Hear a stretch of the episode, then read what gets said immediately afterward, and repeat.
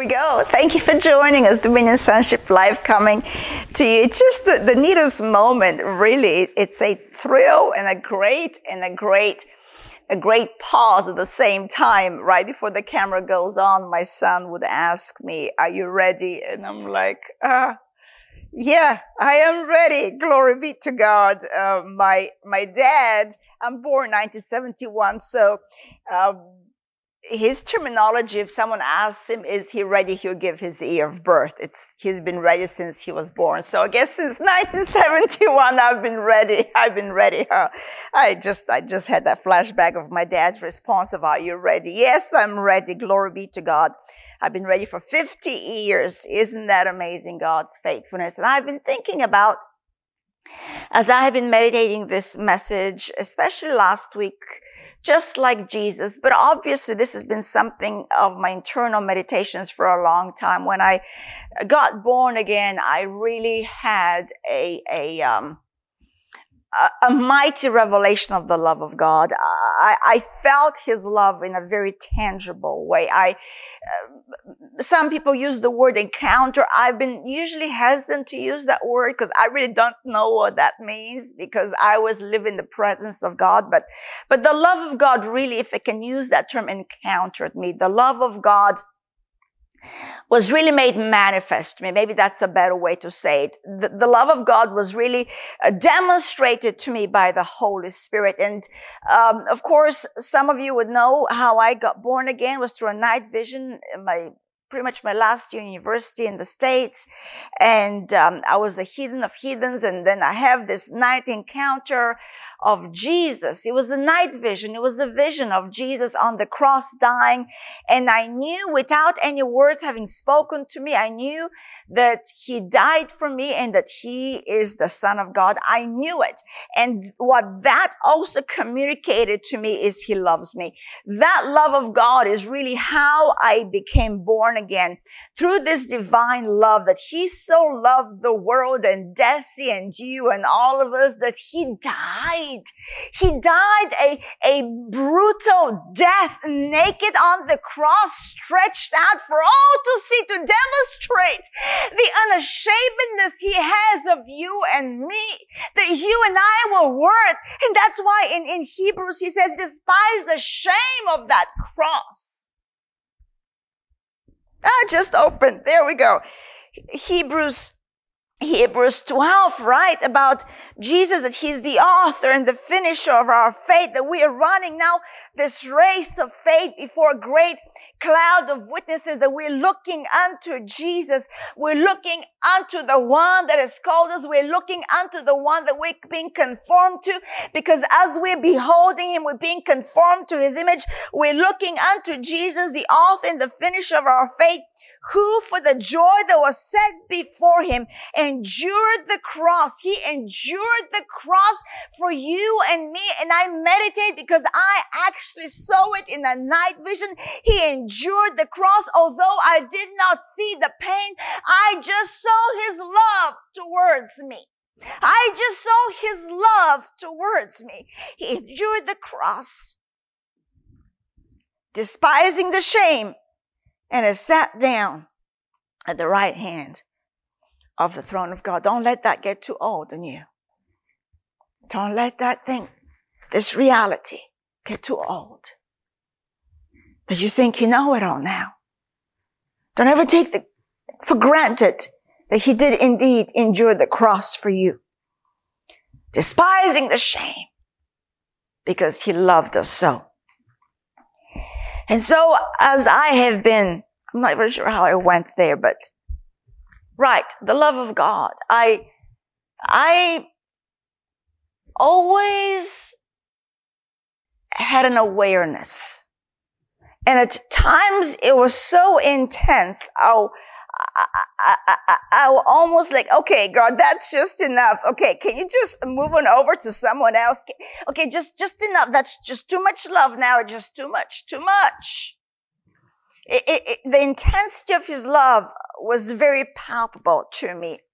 And in those first few years, uh, really until I got married, uh, a span of, I don't know, maybe seven years or around that time of when I got born again to before I got married, those seven years were really transition years of studying and, and work and, um, and a lot of moving internationally as well and from city to city. So I never really locked into a local church. It just was, I was, uh, together with, you have to keep in mind that I, I got born again in the, in my early twenties. So I didn't have the culture of church. I, I've never had been to a church. Maybe, maybe, maybe with some friends in a Christmas, a Catholic Christmas service uh, in the beach house. I remember going visiting a friend and a Christmas Eve candlelight service. I think I, I, I went to one, not understanding anything, and um, and so I was not church. I didn't have a tradition of church in me.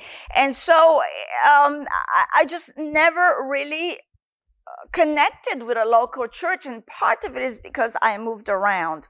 And but when we got born, sorry, when I uh, got married, and at that moment I was more settled, living in Toronto, in Ontario, and um, we of course started attending a church as a family, and that was very important to us. The local church is very important, and. Um, and then we moved from Toronto and came to the East Coast, Nova Scotia, and uh, and so I never, because of this experience of moving a lot, I never became indoctrinated, so to say, with certain traditions. And um, I always felt the pleasure of God. I always felt the love of God. And I never really struggled with what you'd say condemnation until I started really attending church on a regular basis. Now that's not to discredit the local church. It's just sometimes we pick up thoughts, uh, and maybe it's from all, obviously from our own carnal ways as well. And we, we feel like we have to start now measuring up whether it is, um, with someone else or there is this perception to measure up. And so if you do not do certain things in a particular structure, then you're not measuring up. And, and at some moment, and I think I shared a little bit of my, uh, a little story of mine from First Corinthians 13, kind of being in a company of, of believers and really uh, wanting to grow in the Lord. I believe that was an authentic desire that we had and uh, realizing that we're falling short on the love chapter, First Corinthians 13. And because of it, we started doing the confessions and I, I shared my little struggle until the Lord apprehended me all that to say is that this reality of being conformed to his image has been very big in my own understanding. Um, I, I always had a sense that his love has made me perfect in his sight. I always had a sense that even in my biggest mistakes and, um, uh, frailties of my outer man that we call weaknesses, I, I, I was always covered by the love of God, that I always, I was always being conformed to his love expression and that yes, growth is required and that looked like an yielding to the Holy Spirit. So as long as I yielded to the Holy Spirit, I knew that transformation would happen. But it was when I took matters in my own hands and I tried to fix the moment, then I was resorting to my flesh. And we know when we sow in the flesh, we'll reap corruption out of it. So, but the more I've been teaching this message of transformation, the unveiling of the sons of God in this hour, the more I see even in my own self how uh, certain areas were a little bit cloudy and, and from God's moment that as I meditate the word of God, we are one with him. That there's truly no separation because of our new birth. There's no separation between us, you and me in the body of Christ and our God. And I believe it was last week's recap of the week or the week prior. My son said, if you want to encourage yourself, read the latter part of chapter eight, um, in uh, Romans eight here that we, we, we have been for a couple of weeks, I believe that there's now no more separation. And I think he read some of the verses, especially, let's go, if we go to 34, Romans 8, 34. Who is he who condemns? Is it Christ who died? And furthermore is also risen, who is even, who is even Christ, the risen one, who is even at the right hand of God. Now keep in mind what Ephesians and Colossians tells us about this reality, that where he is, we are. Part of this glorious kingdom of the Son of his love. Who is even at the right hand of God, who also makes intercession for us, who shall separate us? Who shall separate us from the love of Christ? Shall tribulation or distress or persecution or famine or nakedness or peril or sword as it is written for your sake we are killed all day long. We are counted as sheep for the slaughter. Yet in all these things we are more than conquerors. The NLT I believe says we have overwhelming victory. Through him who loved us. Through him who loved us through Him. Why through Him? Because we are now in Him. We are now in Him. We are now in Him. We are one with Him. That's why nothing can separate us that is found in the world. Nothing can separate us of this worldly atmosphere. It cannot touch the things of God.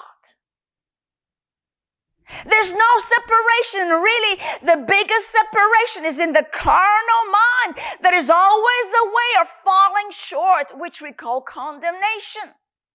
But now he says, who will condemn you if Jesus has died for you? If he took on your sin, the only reason why you are condemned in the natural because you found guilty. Sin, sinner broken the law, fallen short of an expectation, defiance, disobedience, guilty. But now in Christ, He was on that cross, He became sin. And without a revelation, and that's why I just did a dominion talk, I'll encourage you to watch it. The title is, uh, something glorious, I'm sure. Yeah, it will come to me. But I just did a Dominion talk and I talked about this very theme. This very theme that we are now in Him. So I have to see my title just because I just have to. Oh, my dear. The born again reality. There you go. The born again reality. That's what I called it. The born again reality.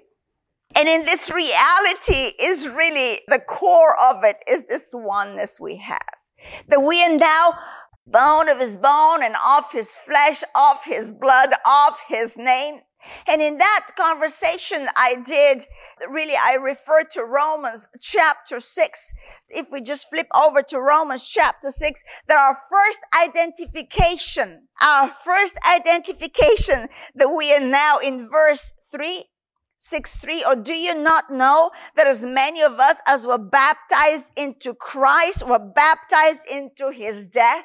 The number one identification is this, this baptism unto his death.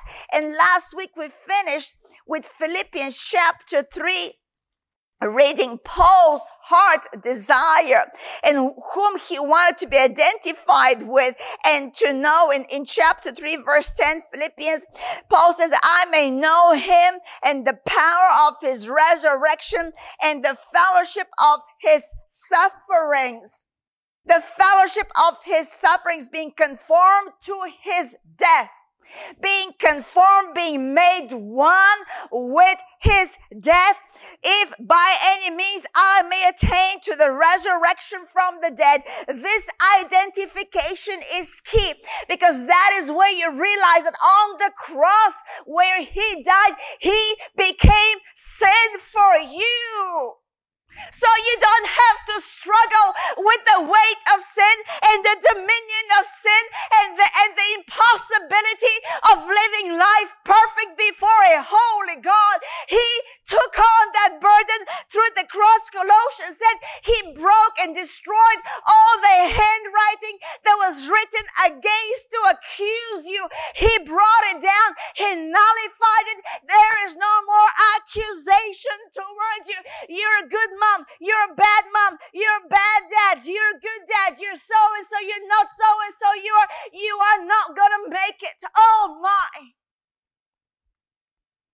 He became sin for you. We are being conformed to his death so that I know beyond the shadow of a doubt. That's why my son says, are you ready? Ah, the Christ in me is ready. He is ever alive. And he has given me a natural breath in 1971. But when I became born again, I took on, I took on his life. I took on his image. I took on his resemblance. I became part of him. In him I am now. There is no more separation between Deci and Jesus. That's the biggest struggle in the mind of a believer today. Lack of revelation of being one.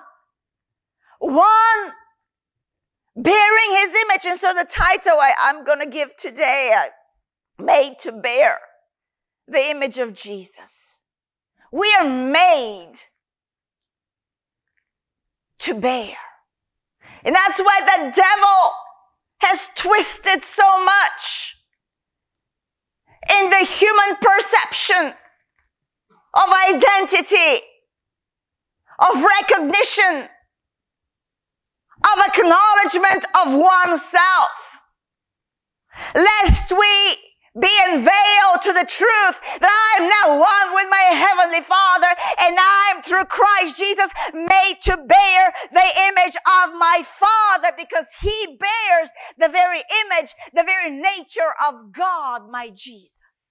And I'm now being conformed to my Jesus. Passion. I've seen so many struggle in this area and I have gone through my own moments where I catch myself in the tradition of man, where I've caught myself in, in dealing with religious thoughts that bring about condemnation. And I love the local church. I love the local church. But sometimes we catch ourselves making little doctrines and, and, and wanting to please someone or, or whatever. Like we just, we, we go through this internal process and in that moment we lose sight that we are, we, we are the very reflection of Jesus. In the spirit, we are a light. And that's why that nothing can separate us from the love of Christ. He became sin that now when I believe this work and demonstration of power divine and love and love made living to me, I can have the boldness to know that by faith I am justified before my Father and I am made the righteousness of God in Christ Jesus.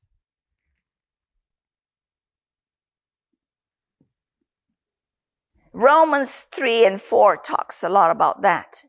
In Romans 3, if we go to verse 21, but now the righteousness of God, apart from the law, apart from you gotta do this, you don't have to do this, is revealed plain, wide open to the sight. In Christ, you can see it made plain being witnessed by the law and the prophets, even the righteousness of God. Even the righteousness of God through faith in Jesus Christ to all and on all who believe. For there is no difference. For all have sinned and fall short of the glory of God. But look at verse 24. There is a comma and then he continues by clarifying that though many and all had fallen short of the glory of God, but now all these many have been justified freely by his grace. Justified freely by his grace. This is not my righteousness. I've heard people come to this point, no, this, there's none righteous, none one. Oh my, that's wrong. Christ is the righteous one. And in his righteousness, I am made right.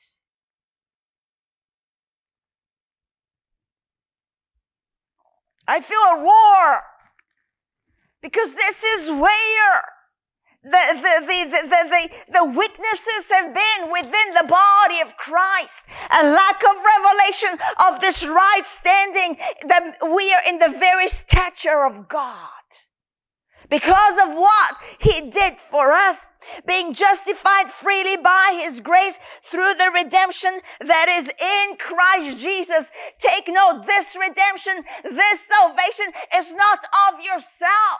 It is in Christ Jesus, whom God set forth as a propitiation by his blood, by his blood through faith if you do not believe you're made righteous through the blood of Christ today, then there is an issue with your believer. You do not trust that the blood is sufficient for you. By his blood through faith to demonstrate his righteousness. Because in his forbearance, God had passed over the sins that were previously committed to demonstrate to demonstrate right now at the present time his righteousness that he might be just and the justifier of the one who has faith in Jesus. Who has justified me, not me. He, my heavenly Father, my holy God has justified me. Why? Because I believe in Jesus. Isn't that freedom? Not to struggle I messed up again. Oh, again, again. I must be a, a sinner that's bound to maybe even go to a hell. And we grope for that. Forgive me, forgive me, forgive me. And yes, there are moments. Yes, we catch ourselves in trespass and we do ask for his forgiveness. We repent. But we get up from there and once we've received that cleansing flow of the blood of Christ, aha, aha, I'm right. I'm right before Him on the basis of the blood of Jesus. If we continue in verse 27, where is boasting then? Is it excluded by what law of works? No. By the law of faith. There's a law of faith that's working right now. It's called the law of the spirit of life in Christ Jesus. Romans 8 writes about that, verse 2, I believe. Therefore, we conclude that a man is justified by faith apart from the deeds of the law. Say what? Therefore, we conclude that man is justified by faith apart from the deeds of the law. And look at this verse 5 and 6 in chapter 4. But to him who does not work but believes on him who justifies the ungodly. What? His faith is accounted for righteousness.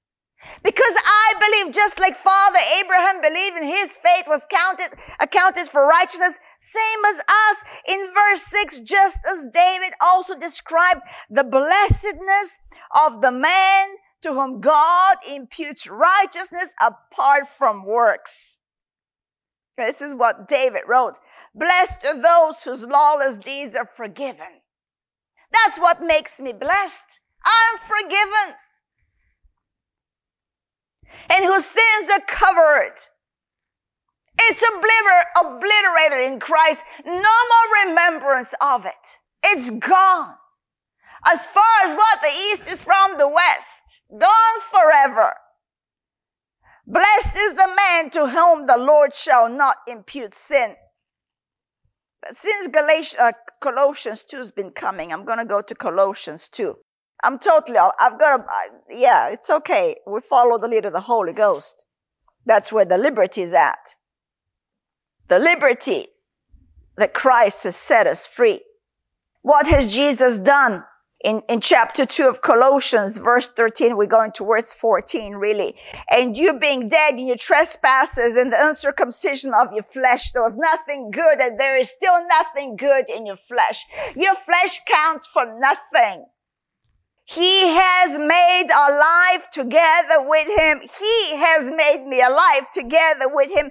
Having what? Forgiven you all trespasses he has forgiven you all trespasses, having wiped out, wiped out, gone for good the handwriting of requirements that was against us, which was contrary to us. And he has taken it out of the way. He says, you're free buddy, run now, run your course. Nothing is holding you back. No condemnation. No accusation. I've moved it out of the way, Jesus says.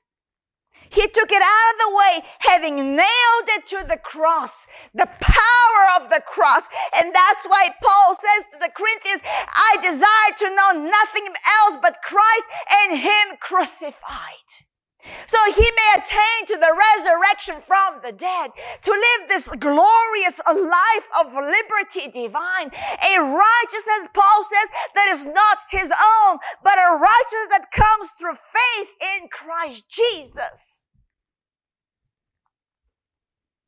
Not the religious structure of do, don't do. God is not pleased if you do this. God is very pleased if you do that. That's what God says. You know what God says? What pleases him is faith.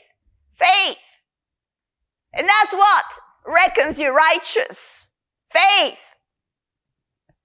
And it seems the last thing most people caught in a religious system think about is their faith. They live just like the world. We catch ourselves thinking like the world, living like the world. And then we feel condemned. I wonder why. wonder why because we're knowing ourselves after the flesh, after the man that we're to reckon dead, that we're to identify with the death of Jesus. So we can walk in the newness of our life. And so then let's see, we finish here. I get stirred up. Having wiped out the handwriting which was contrary to us, he has taken it out of the way, having nailed it to the cross, having disarmed principalities and powers. He made a public spectacle of them, triumphing over them.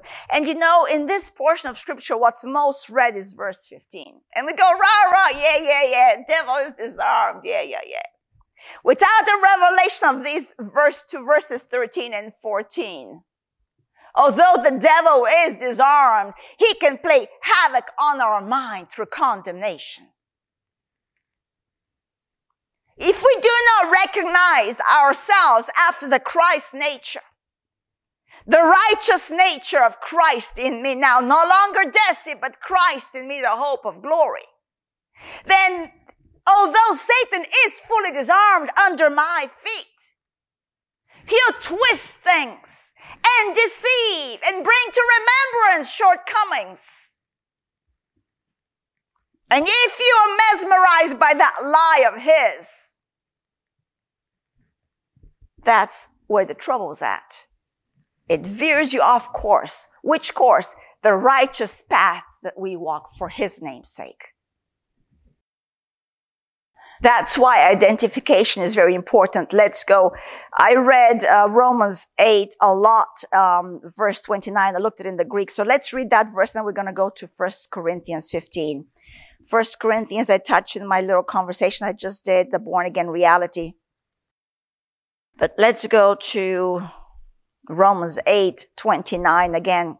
And that's another moment I saw here, you know, how we have majored on some verses that really, they have to be placed in context of the other verses. So we've always, always spoke about Romans 8, 28, you know, all things working together for our good. To those that, that, that are called according to his purpose, to those that love the Lord, right? But take note of the context of that is really right before that is the lead of the Holy Spirit. It's the maturity of the sons of God. It is this intercessory ministry of the Holy Spirit that is lining us up with the perfect will of God. And then right after verse 28 is what? Verse 29 that we're conformed to his image and likeness. Of course, everything would work out just fine. When you submit to the Christ nature, but in your flesh, I can tell you, buddy, you suffer a lot of shipwrecks. And that's what Romans 8, 5, and 6 we read last week. To be, to be carnally minded, although you're born again, if you want to be carnally minded, it is what? To your death. But to be spiritually minded, we read, is what? Life and peace. So Romans 8:28 is in the context of the chapter of Romans 8 as a whole. And verse 29 is really key. For whom he foreknew, he, I'm, a bit, a bit saucy today. I'm not sure if I'm talking to myself. I, I might be talking to myself here. For whom he foreknew, he also, because you see, in our flesh, we always want to cop out of this death of Christ recognition surely there's one good thing in my net. Surely there's one good thing I can, I can bank on. No, nothing. Nothing. Only in Christ is there a benefit. Only the life of the Spirit is profit to you. And so let's read for 28, 29, sorry.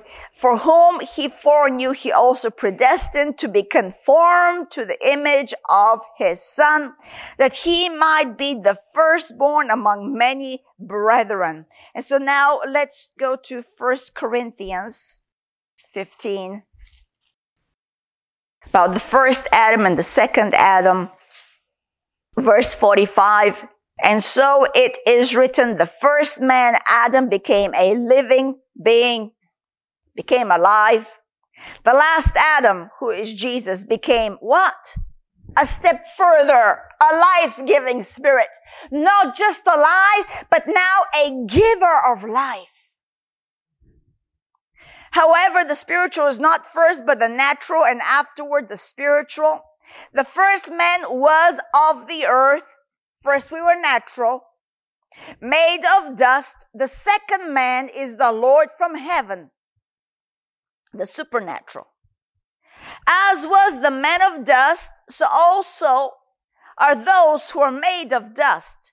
And as is the heavenly man who is Jesus, so also are those who are heavenly. So also those that are born from above. So also those that are citizens of heaven. Who are those? It's us.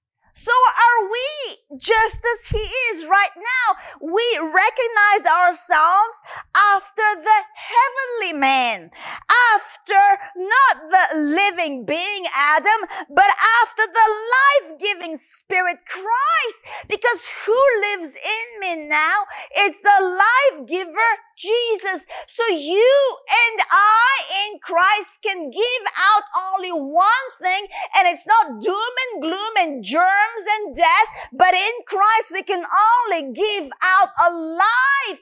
And that's why the, the, the believer shall lay hands on the sick and they shall recover.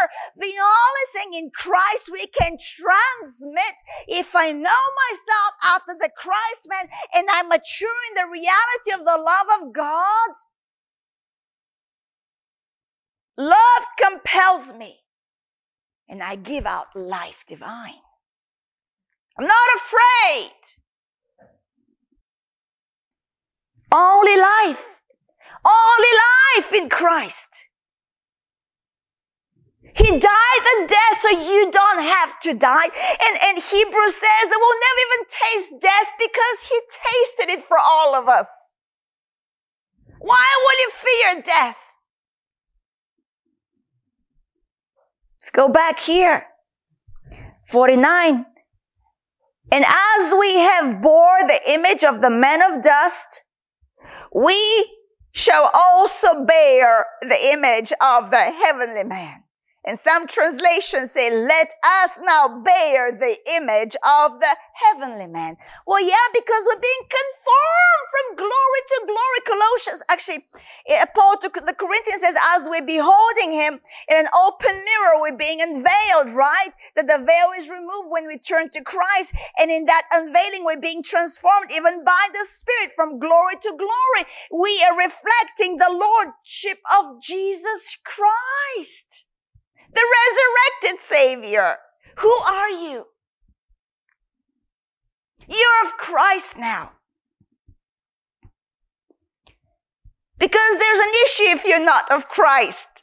Then really you can't inherit the kingdom of God. You can't walk in the kingdom of God as a mere man. So that's why Jesus told Nicodemus, you must be born again. And now that we are born again, we have to know ourselves through this new birth. Verse 50. Now this I say, brethren, that flesh and blood, flesh and blood, you're no longer just mere flesh and blood. Because if you are, then here you've got an issue with this verse. Flesh and blood cannot inherit the kingdom of God, nor does corruption inherit incorruption. In your flesh, there's only corruption. In this world, there is corruption. But you're not of this world anymore. You are a spirit man. You are born of the spirit. And in the spirit, you're brand new creation. Brand new creation. And so I wanted to read this verse in the Greek, 1 Corinthians 15 verse 49. And just as we have borne, that word born is to carry, to wear, to bear constantly. So as we have wore constantly this man of flesh,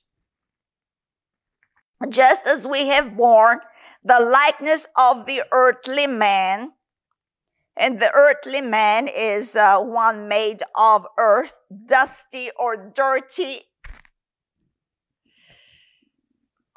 So if you feel dusty, kind of grainy sometimes in your temperament, or dirty, you know, you're recognizing yourself after the earthly man. So what do we do that moment? Change the focus. Change the focus. If you feel inadequate, kind of grainy towards someone else, change the focus.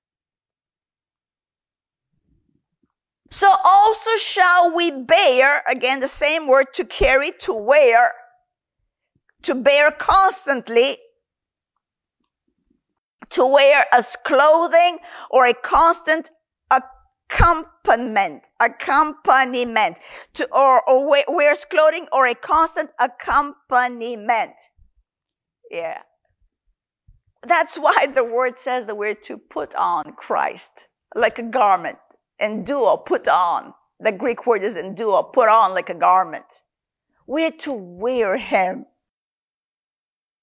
We shall bear the likeness. That word likeness is image stature, profile, representation, resemblance of the heavenly man. And that's the word that um, we read in Romans 8 regarding that we're being conformed to his likeness. We conform to his image. The same word. It's the Greek 1504 that Paul uses again here that we're now to bear the image of the heavenly man. We are made to fully represent him. In the spirit. We are a new creation. In the spirit, we are of God. Let's go back to 1 Corinthians 15, 50. Now this I say, this is so important. I've actually been able to jerk myself out of the flesh reading this verse. Whenever I find myself a little dirty, a little grainy like, I know I'm in the flesh. What do I do? I refocus by coming to this verse. Now this I say, brethren, that flesh and blood cannot inherit the kingdom of God. Well, the kingdom of God is found where? In the Holy Spirit, in His righteousness, peace, and joy. And so your revelation of righteousness, what we just spoke of earlier, it's of the Spirit. It is to those that are spiritually minded. And it is really your escape out of the corruption and inadequacy that is found in the world. So if I'm struggling in my flesh, I know I have to go back in my righteous mindset of Christ. And so I remind myself that is found in the kingdom of God. And that's where I am now. And I better snap out of the earthly moment of recognition, but to acknowledge myself after the Christ man. Because what does Philemon say? The, the communication of the, our faith looks like what? Philemon 1. Let's find it in Philemon 1. Verse 4 I'll start verse 4. I thank my God, making mention of you always in my prayers, hearing of your love and faith which you have toward the Lord Jesus and toward all the saints. That the sharing of your faith, the communication of your faith may become effective. How does faith become effective? Keeping in mind, faith is what pleases God. That our righteousness is based on this divine, this faith of the Son of God in us. How do we activate this righteousness mindset? By acknowledging every good thing which is in you in Christ Jesus not acknowledging how you messed up again. Oh, I'm so bad. I'm so bad. No. You're in the flesh and blood moment that cannot inherit the righteousness, peace, and joy that's found in the Holy Ghost. And so you have a frown on your face most of the day, or a real frustration on your mind.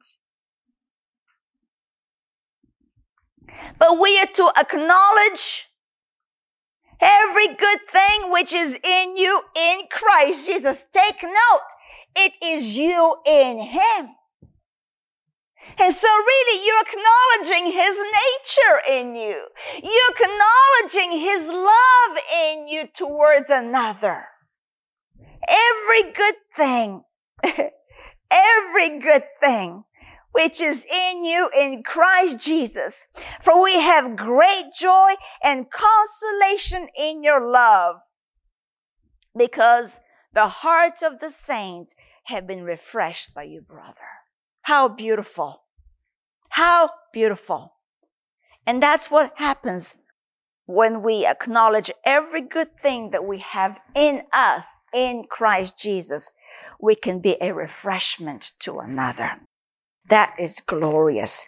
And we're done for this day. Amen. Thank you again.